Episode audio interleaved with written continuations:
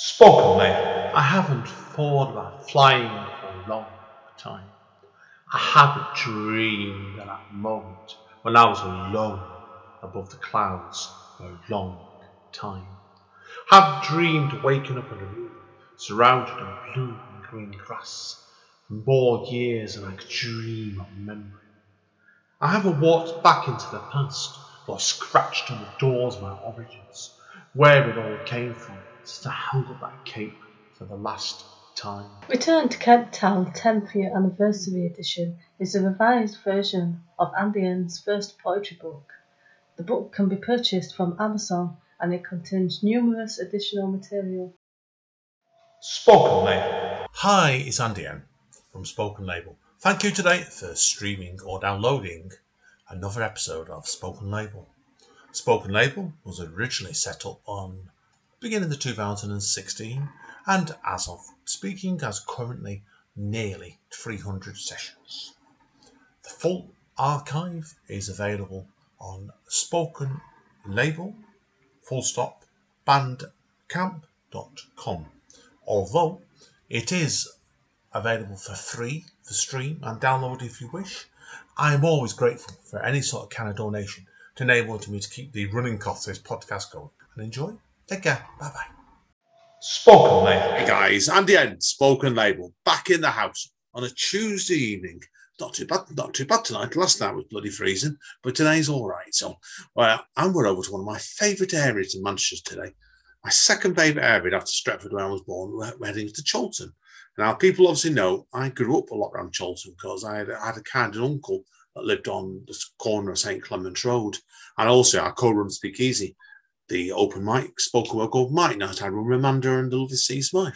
So the lady who got with us today, I'm sure she said she lives on the back of Morrison's, which is straight in the centre of Chorlton. Now, I met her. Oh, well, that's wrong. That's wrong. Completely out. She'll correct me in a minute then, but I do know her name. And I met her for the first time last Thursday, and she's a lovely lady called Rebecca Kenny.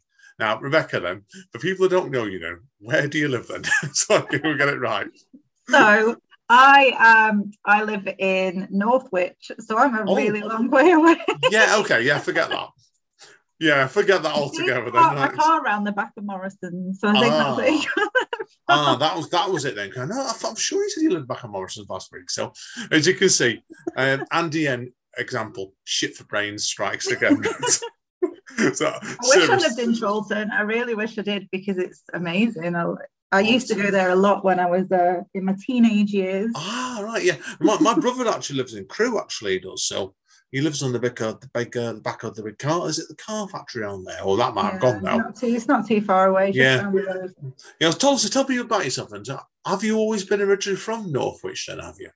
I was born in Warrington, Oh, so right. I'm a bit of a wanderer. I um I Yeah. went to university in Sheffield, Hmm.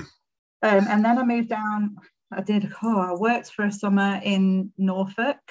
Then I went to Portsmouth, qualified as a teacher. Then I went to Brighton. I spent a decade there. Then I went back up to Liverpool, Oh, wow. and now I'm in Northwich. So I've done a done a circuit of the of England. You have really, haven't you? Blimey. But which Get part of. Brighton? Which part of Brighton did you live in? that's another part of the world I love. I was um I was in Hanover originally, and then I moved to Hove, and I lived in Hove for a few years. Yeah, no, no, I know, I know Hove well. One of my best mates, um, I used to go uni with. And we're digressing here, but we'll catch on to catch up in a minute. Uh, one of my best mates, hi Andy, if you listen to this, my another Andy, right? Um, when I first met him, he lived actually in Kemp Town. You know where Kemp Town is, and uh, my first poetry book is actually called "Return to Kemp Town." I Did a lot of my um, love, of my lovely areas. So, and he lived in Hove as well. So, but anyway, so obviously then, and, and obviously now you live, in, he then eventually ended up living in Northwich where you are. So, tell people about then. Obviously, don't know you. Where did all your creativity come from originally? Then, Oh goodness, I I always read when I was growing up.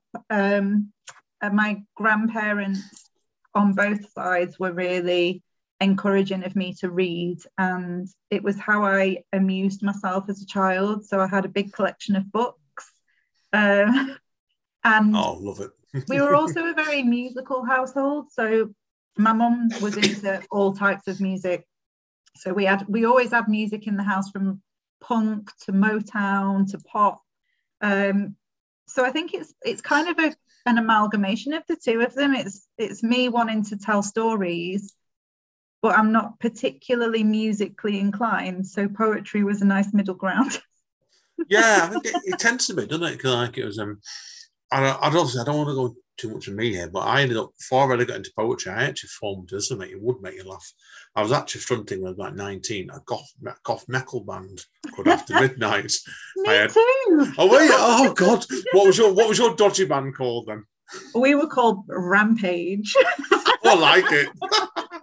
oh, I love it. Oh, oh dear. it's awful. Oh no, mine wasn't much better. We were called After Midnight, and I used to at the time I had 20 inch, 28 inch hips. I used to wear tight 24 inch leather pants. I had a big long wig on.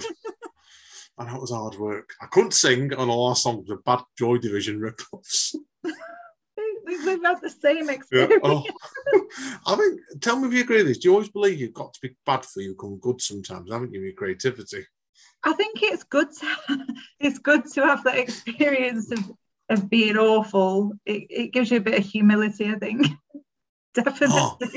oh, definitely. I didn't actually really see what you learn about people there. So now, obviously, I want to move forward a bit more because I know, obviously, now your story itself, of what starts with quite a sad event, which you, I know led to your book we're going to talk about today.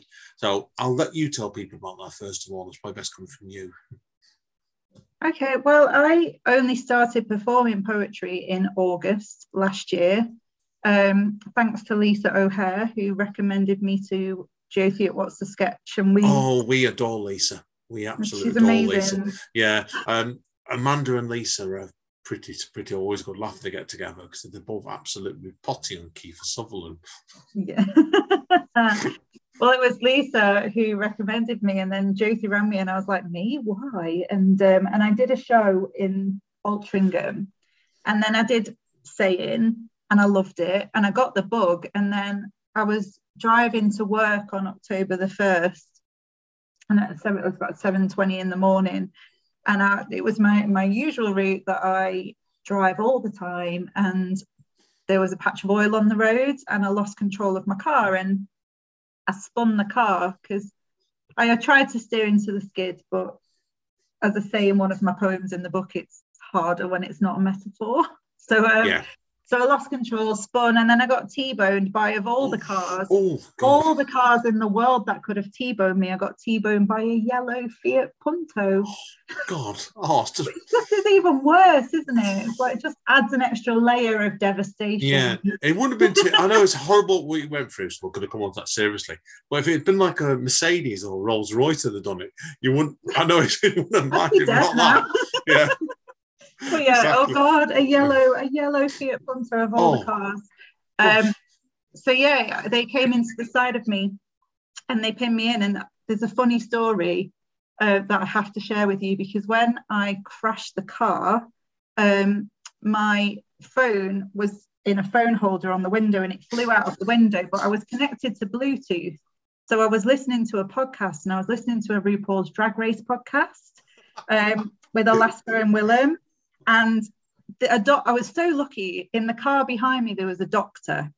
He was driving a Mercedes behind me, and he got into the car with me and held me still because I was like trying to get out of the car. I was like, still got all my teeth. I'm going to get out. Um, so this doctor was going, you know, what's your name? Um, how are you? Can you? Can what year is it? And in the background, there was these two drag queens just having a really graphic conversation about sex. and he was like, Can we turn this off? And I was like, I don't know where my phone is. Am I dead? so it was just mortifying. So yellow car, Oh, and then no. the poor doctor had to sit through oh, sit through that till the paramedics came. Um, so Oh. you've got to laugh, haven't you? Because it's just ridiculous. I think the saying I always use: if you don't laugh, you cry. Well, that's very true. Yeah. yeah, they- oh. It took three fire engines because they had to cut me out of the car. So wow. I had I'm just such an attention seeker. Chopped the roof off the car and then they they had to slide me out because all the seats were mangled because I was driving a Toyota IQ. It's like a shoe, the Oh yeah. tiniest car in the world. So yeah, they got me out on a board and then they they take me, but like it was great. I got loads of gas and air, and I got to see how airbags work. I've never seen one up close before, so that was Oh, nice. God. Um, but yeah, then they took me to Aintree Trauma Centre because it was an 80 mile per hour crash. Um, and when I got there, they did a, a CT and an MRI, and it turned out that I'd broken.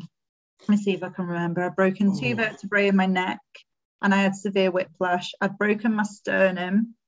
I'd broken two vertebrae in my middle back. I'd broken two in my lower back.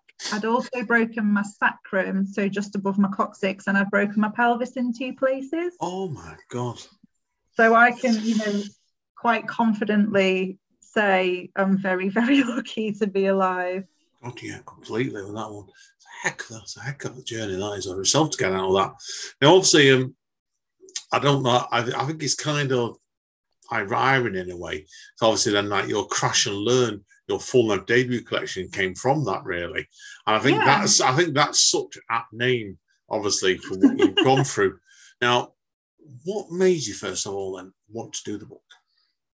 Well, when I was in the hospital, I was really lucky because my phone came out of the accident relatively unscathed. It was in a bush somewhere, and um, and I was on the ward and I wasn't allowed any visitors because of COVID. So I called a couple of friends, and you know, how do you call someone and go, "I've been in a car crash and I've broken my neck and my back, but I'm okay, don't worry."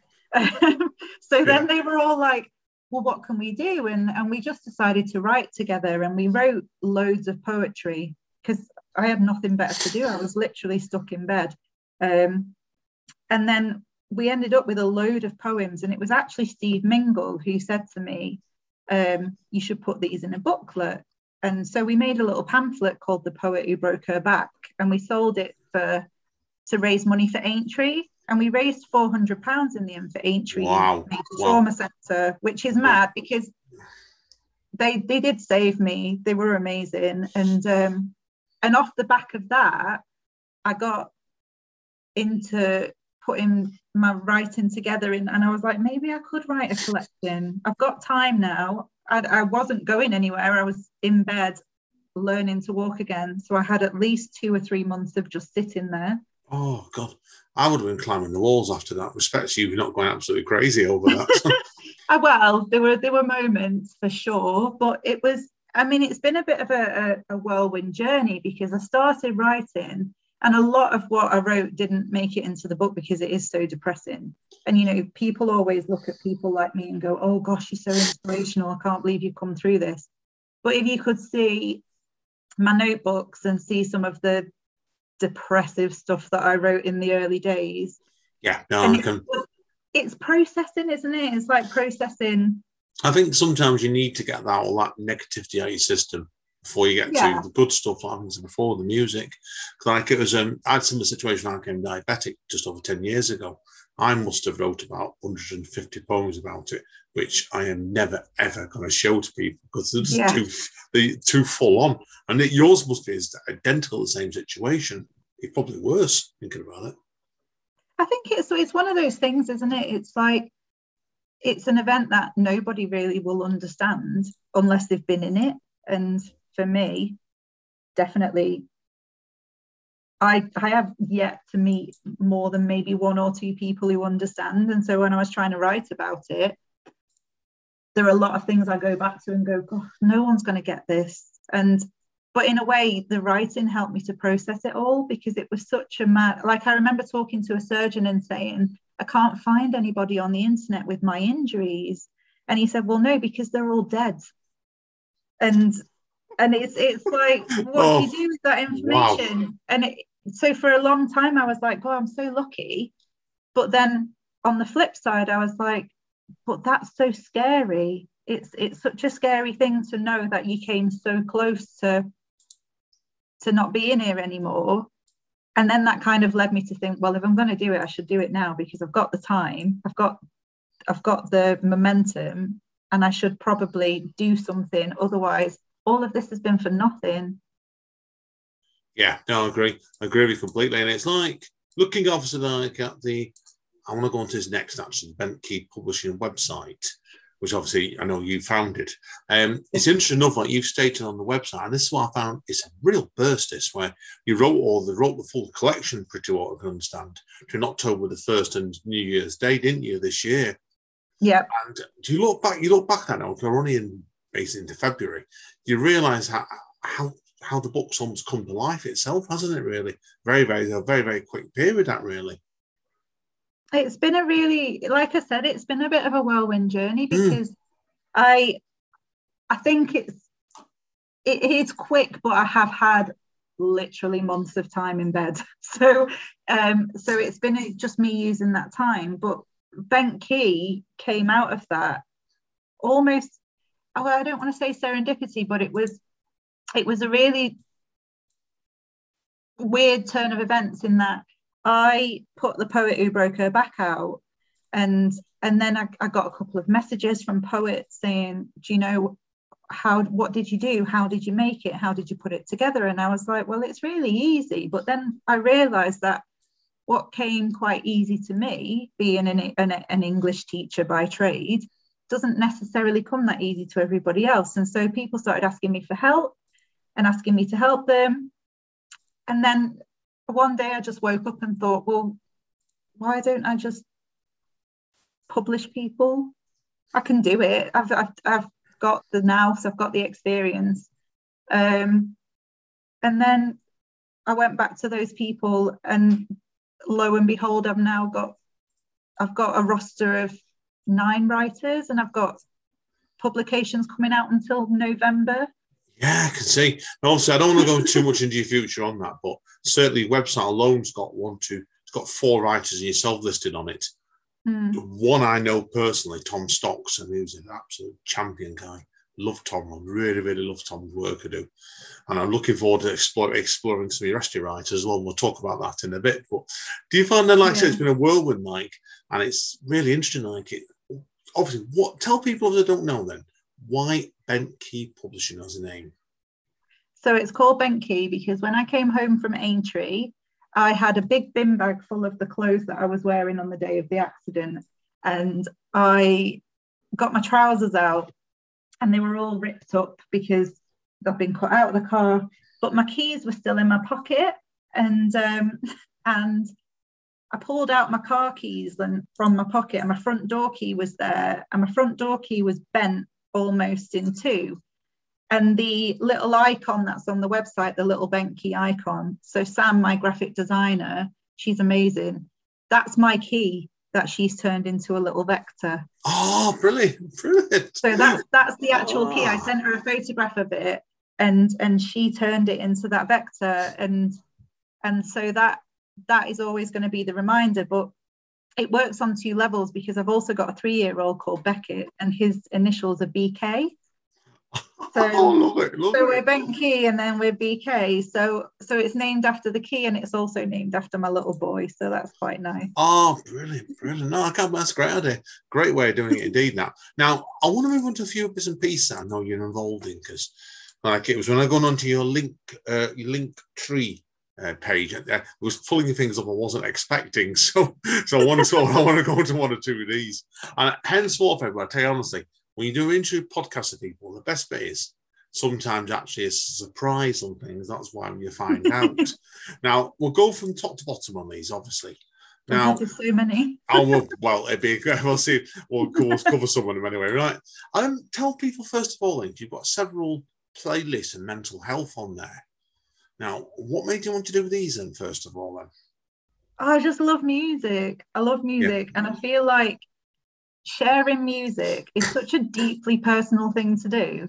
And I am all about connection and I love getting to know people. And one thing I love doing with my friends is making playlists because I feel like someone's music choices, you can get a really good insight into the sort of person someone is from what they choose to put on a playlist. Oh yeah, yeah, yeah. No, very. I, I was at one point last last year. I was actually doing like a, a monthly mixer was and whatever I was listening to, and it got to stage where I had some people contacting Amanda saying, "Is your auntie okay? Listen, it's very strange music sometimes."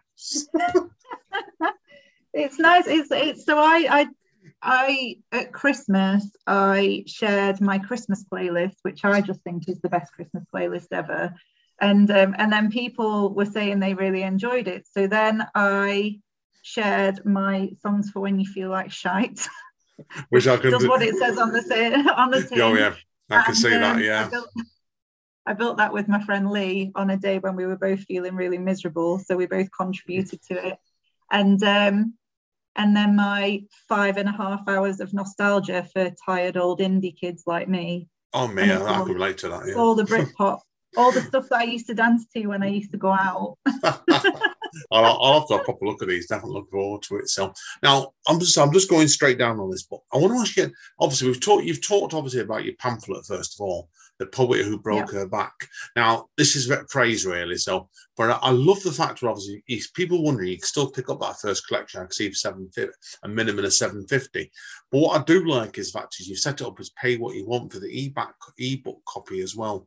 So I'm Yeah. gonna, I'll now for nothing, I'm gonna be getting that later straight after we finish here. No problem with that one. So I'll put a couple of pound down. So that's why. So that's a bit of praise you. I think that's really good. It shows you want people to still do the awareness on it. Absolutely. I'm not interested in making money off of it. It's more just raising money for Aintree because they did such an amazing job with me. And I'm not easy to look after for a week and a half. But Oh, they did it really well. See, I think it shows some of those people when they get like that, they get can get very patient. They think that they're paid for what they do, and they're very good at it. Because, like when I, I got, I was in hospital for a week and a half when they're pumping fluids into me when I was diabetic, and I was climbing the walls, and I was a lot less patient than I am now. So I know what you mean. Whatever you do, you learn, don't you? So that's why. Now, obviously, I want to talk about your launch as well because you've got a big launch coming up, haven't you? I have, yeah. So crash and learn. I when I decided to do Bent Key, I decided that if the first person to to go through the mill should be me because it's my company. Um, and I wanted the learning curve to come from publishing my own collection. So um, so on the 24th of February, we are releasing our first book. And uh, it's my book, Crash and Learn. It's at the Pen and Pencil in the Northern Quarter. Now, I don't Um, actually know. I don't actually know where the pen and pencil is. Actually, I know somewhere around Northern Quarter. Where is it? It's on it's know. on Hilton Street, so it's it's just it's just down from the Feel Good Club, and it's over the road from the Whiskey Jar. So there's Right, a I know, I know, place. I know where the whiskey jar is. Right, that's fine. I don't, Yeah, of course, I'm It's Scot- right I'm ha- I'm half Scottish, so I, you can guarantee half Scottish knows where whiskey. Yeah, whis- I love it sends whiskey. whiskey out. Love Yeah. the Whiskey Jar. But um, yeah, it's in that area, so it's walking distance from Piccadilly Station, um, and the tickets are free. Um, you can purchase a copy of the book when you get there, or you can purchase one in advance, and you can have it signed or not signed. But um, I've got a load of amazing poets supporting me, and actually, I've actually got Anthony Briscoe, who's one of my favorite poets, has has agreed to MC it, which God, God, help- God I help you then. believe that. God, God help you. You've got to get him. You've got to keep him off the stage. That's the problem there. oh, sorry, Aunt. I'm only joking, mate. he's brilliant. I I absolutely adore Anthony. I think he's brilliant. And I was um, wind, I was winding him up last night on Facebook, and I'll tell you about that off mic later. I'm not repeating that story. His reaction, um, if it had been in person, it'd have been explicit. What I said to him. yeah. but no, I made up. I made up because I've got I've got Ant's going to be there and a couple of other Bent Key writers and um and a, and a few friends of mine. And I actually found out the other day that one of my old students from Brighton is coming all the way up. Oh, Blimey, that's good. That's. And that's good. That's good. That'd take a while to get down there. Blimey. I think she, you well, I, I think she might live in Manchester now, so it's Well, not I- as impressive as it no. sounds. But now, um, I, I hope she lives in Manchester now because, like I said, I know my, my friend, my friend living in Bognor Regis now said before living in Kemp Town, and he, he drove up from there the other week to see me and Amanda. oh, it's a while. Yeah, he took a break, took a took a break, stop off in Scarborough for a bit. So that's why, yeah, took him about six hours. So yeah. So anyway, anyway, listen, we're digressing, right? So now I want to know next as well. Obviously, um, what is right outside an off-grid retreat then? So I know that's coming So up right- later in the year. It is right outside. It's something that I put together before the accident, actually. And um, what I wanted, I was talking to a load of poets, and we all were having this discussion about how amazing it would be if we could just go somewhere in the middle of nowhere and sit down and write poetry and read and sleep under the stars. And it, it kind of made me think, well, why can't we do that? So I started looking for exclusive use campsites and I found an amazing one down in the Mendip Hills near Glastonbury um, called Chesterblade Hills. And they've given us the exclusive use of the entire place for a weekend. Oh, brilliant, brilliant. So we're running an off-grid retreat and it's it's brilliant because it's it's not completely empty. It's got an amazing cabin with hammocks and a kitchen and kitchen facilities and um but there's no phone signal. So it's it, it is out and away from Instagram, away from social media. Um, and again, so I've got a few amazing poets supporting me there. I've got Emma Jane Barlow's doing some spiritual writing. I've got Will Stevenson, uh, Michaela Violet are coming and doing workshops there. Donna Matthew is going to do some poetry and yoga workshops.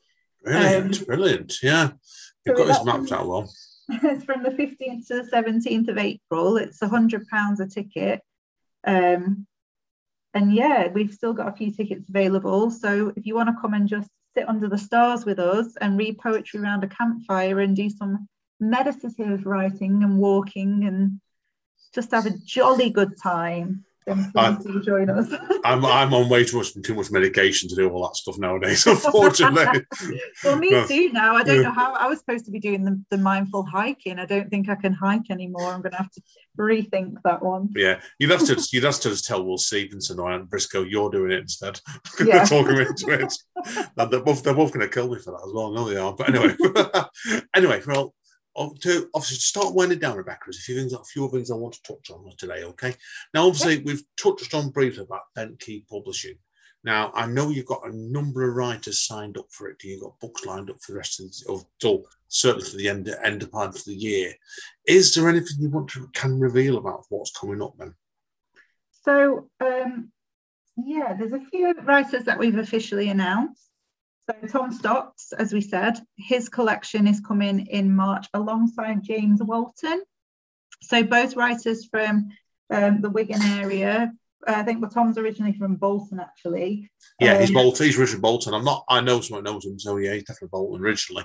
yeah. So um, so we've got two really amazing launches coming up in March. So there's mine in February, and then on the 5th of March, we've got James Walton and he's releasing his chapbook Belting. And what I love about James's chapbook and what made me want to work with him is that it's all written phonetically in oh, Wigan yeah. English. Oh, so wow, wow. So when you read it, you read it in James's voice. It's dead clever. Um, and I just love it. It's we I asked him to make a little Pinterest board for his front cover, and it was just all pie barns and lager brilliant, brilliant. So that that gives you a little taste. So we're releasing his front cover on Friday because it's all done and it's ready to go. Um, and then we've got Tom's at the end of March, his collection Lovely Chubbly. And that's a full collection. Uh, how good a name is that, Lovely Oh, it's brilliant. I yeah, wish I'd come up with that. oh, yeah. No, I'm met, I've only met Tom once, a month, uh, what was it now? We met you obviously in January. It was November. I met him last year for Speakeasy because I no no December December it was. Yeah. You can see how bad my memory is because I we, we did I was I, we had COVID in January so yeah that was it. December I met him and yeah, he was telling me all about his plans for his book. But then he didn't tell me who it was with, so that's why I think I think I think that's why. But I didn't know where who went. But you know, he's he's a great guy, Tom. Really, really. I like him. You know, he does more than me, and his energy levels are astonishing. Oh goodness, I know. But his again, his collection it's divided into sections. So he's got a ranty section and a memory section and a laugh section, and it's all in Tom. You can hear that's what I love about the poets that I've chosen to work with. You can hear their voices through what they write. So when you read Tom's poetry, you can hear Tom talking, and when you read James's, you can hear them. Even if you've never met them before, you can hear their voice. It comes through their words. Yeah. No. Um, and then we've got um, in April we've got Ellen Clayton, and she's a writer from um, Suffolk. So she's our only non-northern. She's like our guest southerner. Oh, cool, cool. um. She's releasing a chapbook called Home Baked in April, which is all about relationships, family, um, nostalgia, and again, a really warm hearted collection. And then the, the final announced writer of the moment is Emma Jane Barlow, and she's releasing a massive full collection called Sins and Sunflowers in May. Um, and the rest of the writers have not officially been announced yet. So I'm gonna. I know. I know one of them. Yeah. He's, he's not. He's not kept his mouth quiet to me on oh, Facebook. Oh no, he's absolutely welcome to share it. But we've been doing little teaser campaigns, and I don't want to. I don't want to steal their thunder. No, no, we're, we're not saying we're not saying anything. I know who the gentleman is. That's the best way to put it to you. He's not been. He's been going on about it all the time. But what I can say, just I am so so ridiculously privileged to to know all of these people and every single person that I am working with through Bent Key. A absolutely deserves to be published because they're brilliant. I constantly pinch myself, going, "Why do these people? Why are they trusting me? But this is amazing." Um, but all of their voices are so important, and we're doing some really special things to raise the voices of people who, for whatever reason, might be ostracized from traditional publishing, either because they can't afford to pay to play or they um, want to present in a particular style that traditional publishing houses don't like, or um, I'm not. I'm not running it like a traditional snotty publishing house where everything's got to be perfect if it's submitted. I'd rather work with my writers to make something really special together. So Yeah. No, the good luck with person you're the person you're talking about, I badgered him for months and months and months, and he's like, "Oh, I don't know, I don't know." And then actually, when we sat down together and talked about it, we were like, "We can make something amazing," and we're going to. It's going to be brilliant. The gentleman, a gentleman we can give hints about, and was I don't know if you know this. Amanda used to run a magazine called Printed Word. She did, and Wow. we had him on um, selection panel a couple of times. It was pre-lockdown anyway, and we had to persuade him, and we had to persuade him. We had to persuade him. That's all I'm going to say, right? So, Well, I mean, it, uh, just some clues for the writers we've got. We've got non-binary, blue hair, um, princess, emo supply teacher. There are your clues. so Yeah. tattoos, blue hair, non-binary piercings, emo supply teacher, and princess. Plenty Um, of that. Plenty. um, That's all. That's all we need to say there. Definitely with that one. So, and obviously, as of recording, I'm on your website at the moment. I know it's still open your submissions to the 28th of February. This Yeah. podcast is going to be going live just before that. So obviously, like if you hear it, then you're thinking, oh, oh, get it in quick. Okay, that's all I'm going to say there. Right. So, and Rebecca doesn't know this, but I've actually recommended somebody to you already. To be honest, yes. So you might Oh, be hearing brilliant. hearing from a young lady that I was so sweet Speakeasy last week. So well, we'll comment on that. I'll tell you about that afterwards, right? So, but anyway, right. Um, to conclude, Rebecca, obviously, um, I think we've covered everything now in a pretty roundabout way. Now, obviously, if people want to find out more about you, where do you recommend they go? So I'm on Instagram at Rebecca Kenny Wright. Um, I'm also on Twitter at rkenny underscore Wright. Um, I'm more active on Instagram than I am on Twitter. Bent Key Publishing is bentkeypublishing.co.uk. And we're on Instagram at Bent Key Publishing and Facebook at Bent Key Publishing and Twitter at Bent Key Publish. And we're active on all those platforms. Sounds good to me. So, right. Well, with that bit, then we'll wrap up the first half, Rebecca. I want to give you about as much time as we can to do a few poetries in the second half because Okay. it's brilliant stuff. I'm looking forward to this. So, thank you again. We'll see you in a minute. Take Thank care, you. guys. Spoken Label. Hi, guys. Yes, it's my time for a break now. Rebecca's been pecking my head off for about three hours tonight, Shaz, so I can calm down now. no, seriously, Rebecca, over to you, my friend. Okay, I know you could do a couple of pieces for us. Leave it to you. Absolutely. So I'm going to read um, three pieces from my book, and then I'm going to, if we've got time, read another little piece that I've written to perform tomorrow night at Mouth, which is run by Lol Perkin. It's an amazing event, and I wrote that for Lol, so I'd like to share that one. So this first one is um, it's called String Theory, and it's from my collection. And one of the things that has weighed quite heavily on my mind since the crash is the nature of life and death. And I started reading about quantum quantum immortality and, and the idea of different timelines and and whether there are timelines in which I didn't survive the crash. And it led to this poem, which helped me to unpack a fair few things. So this is called String Theory. There is another universe in which I died, where the skid turned into a roll and my skull opened on dank tarmac, where one man lives with the feeling that even though this was not his fault, he is somehow responsible for the screeching blood marks on the lane a world in which my phone smashed and nobody could call home to tell them I was gone. There is another string of existence in which I closed my eyes to brace, and that was the last thing I felt before I ceased to be a part of it.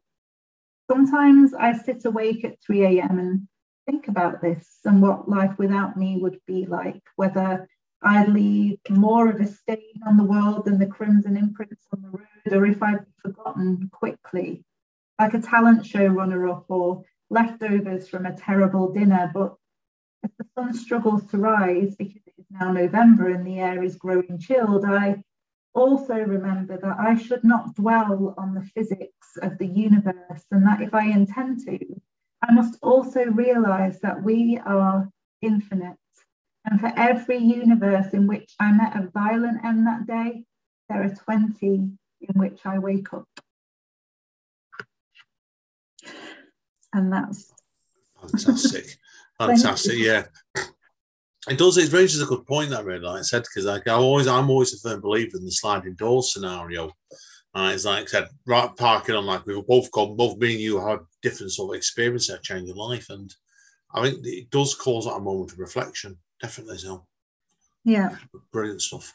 Okay. Thank you. Um, number two. So this one is um, this is a piece that I wrote after having a conversation with Anthony Szmierek, actually, who is an amazing poet and, and musical artist from Manchester. And when I was in the hospital, we had a conversation, and he said to me, Oh, like your car is destroyed, but your body is still here. How cool is that? And I was like, That's amazing. Actually, thinking about it that way rather than sitting there and going, God, what, why me? Um, and then it got me thinking about the way I've treated my body over the years and and how I've not always been very kind to it, and um, and just appreciating it. So this one is called the body I used to have. I remember the body I used to have before she was bent and broken. And oh, she was magnificent. So perhaps I should speak in present tense because she is still here holding me in a calm embrace, fending off the tornadoes inside my mind and issuing good grace to rested bones. She used to be fluid, gliding like iced water over rocks on mountainsides. We would hop from bar to bar on a cloud of intoxication, and we would drop to our knees on sticky dance floors to serenade the world. We climbed hills, mountains, saw the horizon from the perspective of God and felt whole. Because when we are with nature, we know what it is to be complete. Still, those days are now chalked up to experience, memories for a memoir that nobody wants to read, the very public diary of a 25 year old tearaway. Social feeds don't lie. I was there, painted, pointless, in 8 megapixel glory. That was me then. I remember the body I used to have, the one that caged me, iron strong and held my heart together. Life tried to slam a car into me. And my badass body told it to get fucked. oh, one expecting that ending then. well, I don't swear very often. Oh no, it's I always makes you smile when you do when you do poetry night. You're gonna swear. Do it. Do it with effect. And you got yeah. me. I wasn't expecting that. Then it's like it's bizarre with me. It's like I never swear in poetry. Never ever swear. Then as soon as Amanda got me writing flash fiction like two years ago, the f bombs just fly out liberally. Yeah. Yeah. I think there's a lot to be said for a well-timed swear word. I mean, Oh yeah, yeah. She's got um got me. I'm gonna probably cut. I'm gonna cut this bit in a minute anyway. But um, she um she got me to uh, our book review podcast where um, she she's been reading a book on pigeonholes. If you know what that is, that website. And it's a good, it's a good website to read actually because they, they give you previews of books, like a Okay. chapter, a chat or a chap, couple of chapters a day, and they spread it out over ten days, so you can read it online that way. And there's one gone on there, um, setting the last woman nerve sort of thing. And she said, she said to me the other day, reading the first part, it's come on Amazon for 99 pence. I think you might like this. And I opened, I opened it up, and the first page had four F bombs on it. I thought you, There's nothing wrong with swearing. I did a exactly. whole did a whole unit at university on the history of swearing because I oh, did Oh, I did my degree in linguistics and I loved it. It was brilliant. I learned where where they all come from. Oh, what they all Oh, Have you mean. seen that? Have you seen that Nicolas Cage program on Netflix about swearing? No. Nicolas Cage and yeah, swearing. yeah, oh my yeah. god. That's, that's actually treat them for you, okay? Six part program with Nicolas Cage and the history of swearing. Brilliant. I'm in. Anyway, that's Amanda again. Right, anyway, so right, we better get on to number three, okay? So, right, let me just pause this for a second. I'll do a couple, couple of seconds of silence and back to you, okay? Okay. Okay, on to point number three. So this is the one that I read at Speakeasy, my first ever performance at Speakeasy. Definitely the first of many, I would hope. Um, and this, I like to perform it because it's my empowerment poem. And it's towards the end of the collection, and it's all about kind of grabbing life by the nuts after nearly dying and wanting to feel everything and appreciating the good and the bad. So it's called elephant juice for no particular reason except I didn't want to call it I want to feel everything because it just seemed boring. And I know when I was a little girl, we used to mouth elephant juice at each other, which meant I love you. And it just seemed quite fitting. I don't sometimes the titles invite themselves in. So this is elephant juice. I want to feel everything every single little moment, every fragment and shard of existence. I want my lungs to burn with the strain of containing all of this experience. Fill me with sorrow until I feel I am drowning. Wrench my heart from my chest with sharpened claws before replanting it with a softened palm. Pull me into pieces and then stitch me back together with threads of leather. I want to feel everything. Coat me in diamonds and put me on display, or tuck me inside a coat pocket and hide me away. Bring me dismay on a silver platter. Destroy all the confidence I have that I might matter. In fact, go one better. Try to deny me the fuel that I need, that I use, that inspires me, and watch how I burn anyway. Brighter than fireworks, because what's for me won't go by me. And sometimes life hurts, but I want to feel everything. I want to know the searing pain of loss and then feel it juxtaposed. I want to feel the joy of sunshine pressing on my back, the intense fear of leaving you or losing you, the crack of bones, the smash of glass, the taste of wine, the smell of grass. I want to feel I had a chance and did it all, both clean and crass. I want to feel everything. So give me everything you've got. Send me life's gut punches, serve me tea scalding hot. Don't tell me to stop or try to tell me to stop. Let me feel the pain of losing and the thrill of being top and the thrill of being topped as well, I suppose. Take me to dinner and treat me to roses, pose with me in toilet mirrors and reject my proposals, be at my beck and call and have me there at your disposal. I want to feel everything.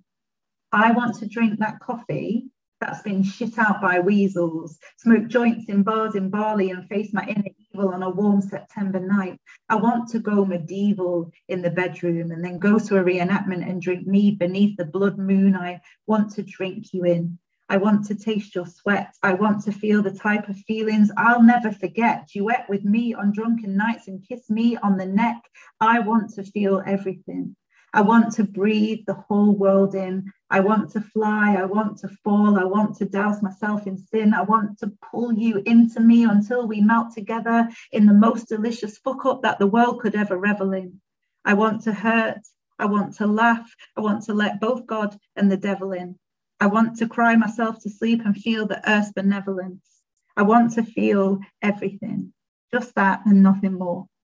I want a wild buffet of feelings parked outside my brain's back door. I want to sample every colour that the rainbow has to offer. I want to feel my aura change. I want to know I made a dent in this timeline's page. I want to feel everything, so please take my soul. I trust you to destroy it and to then replace it whole, break me down to atoms and then turn me into coal, take me from my prime and rip me a new arsehole and then crush me until I become diamond.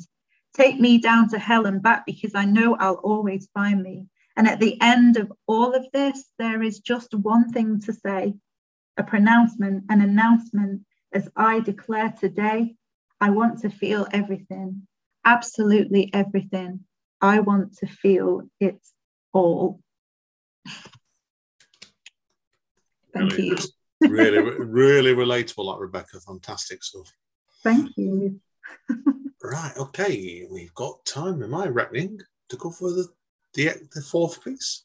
Amazing. So this is one that um, was inspired by a little conversation that I had with Lol the other day. Um, and it's all about the way that women are presented in art and um, how frustrating it can be as a woman sometimes um, to be treated a particular way just because of your gender. So it's called Lads. it's a bit ranty, but I think you'll enjoy it. So this is for Lol. Lads, it's really quite simple to grasp. If a woman is nervous at your focus on her ass or her tits or her face or her hands or her hair, it isn't your job to tell her that the threat isn't there. Lads, it's easy. Listen, your mission is to stop making women feel they deserve your permission before they speak up about feeling that ignition of anger when cameras focus on their body and not their talent.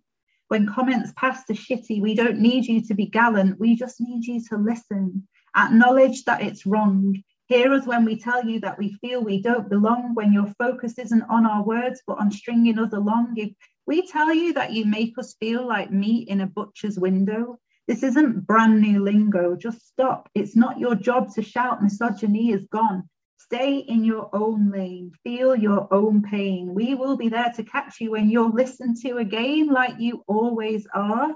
We know it's not all men, but it's enough to make us need to say this time and time again. My chest isn't capital, nor my body a commodity. My lips and tongue make magic of the linguistic sense, and I do this for free no charge to experience the talent that's inside of me, yet you choose to focus on the superficial bits outside of me and tell me to leave it, to stop calling you out. Tell me it's not necessary to damage someone's clout by telling others that my tits meant more than the stories in my head, or that the way they looked somewhere else but my eyes made me feel that insidious dread of the kind that's instilled in women everywhere, the fear that continues to spread. Stop telling me to pipe down. Stop telling me what you said. I heard it. I did not deserve it. And what's worse is that your mates don't get it just because they're men. And nine times out of 10, she's better than them. But it's me who is shut up, me who is gagged. And when I push it, you go for my looks or the way that my tits have begun to sag because it's easy to attack me for the body that I have when what you actually need to do is reflect. Inspect the language you use and hear us when we tell you that it makes us feel used. We aren't being obtuse. It's that it's profuse. We are reduced to a dress and a nice pair of shoes. And if we dare to speak up, we are told to pack it in. Women are there to be looked at, not listened to, so jack it in. And this from men who claim to be the face of masculinity, till proffering and profiteering from toxic anti femininity. Yes, my tits are art, but they're not yours to enjoy. So go back to your bedroom like a teenage boy and think about imagined perfection. Then stare at your reflection and reflect on the fact that it's pure imagination to think any strong woman gives a shit about your opinion. Pack it in, lads. We've all had enough. If you don't want to listen, then seriously, just fuck off. There's more swearing in that than I thought there was. I'm, starting to get worried about you, Rebecca, to conclude with that. I was a bit angry when I wrote it. No, you think Because when I first met you, people are wondering, I thought we could wrap up today over it. Like, um, I thought you and I quite a quite a serious. I didn't expect to get two poems in the session tonight where they both finished with the F word get dropping out. it's because I had a conversation. God, I had, I had to block someone off Instagram the other day because I had a conversation where I was genuinely just being a kind person and reaching out to somebody that I thought needed a friend. and the the immediate assumption was that I wanted to sleep with them. And oh. it's exhausting. And I'm like, no, I'm just being nice. I'm being kind. I don't want oh. to sleep. And that's it's, what Lol and I were talking about a bit as well. Like the idea. Yeah, I can see I can see Lol's influence in that piece. Hi, Lol. That's all I'm going to say there. Oh, eh? so. Lol's just Lol's brilliant, and I love, love, inspired to be like Lol. We love we love Lol at Spoken Label, definitely so. Right. Anyway, Rebecca, I need to chat you off mic, so we're wrap up. Start wrap. we wrap up now. So it's been a fantastic pleasure today. You give me a good laugh today, and you you. you surprised me in about four different ways today. And that's always a good sign. Good. Yeah. so it's been tremendous. I want to. You're welcome, always welcome, and again, we we have you ready in the future, definitely. So, and we'll look forward to getting some of your writers on in the future future, definitely. Thank so. you very much. Right, well, to conclude with guys and girls, as Don Callis at Impact Wrestling always says, I don't, think, don't think he's there anymore now. So, so anyway, it's you know, I still like his name. Stay safe and stay over, and we'll see you all next time. Take care, guys and girls. Spoken, mate.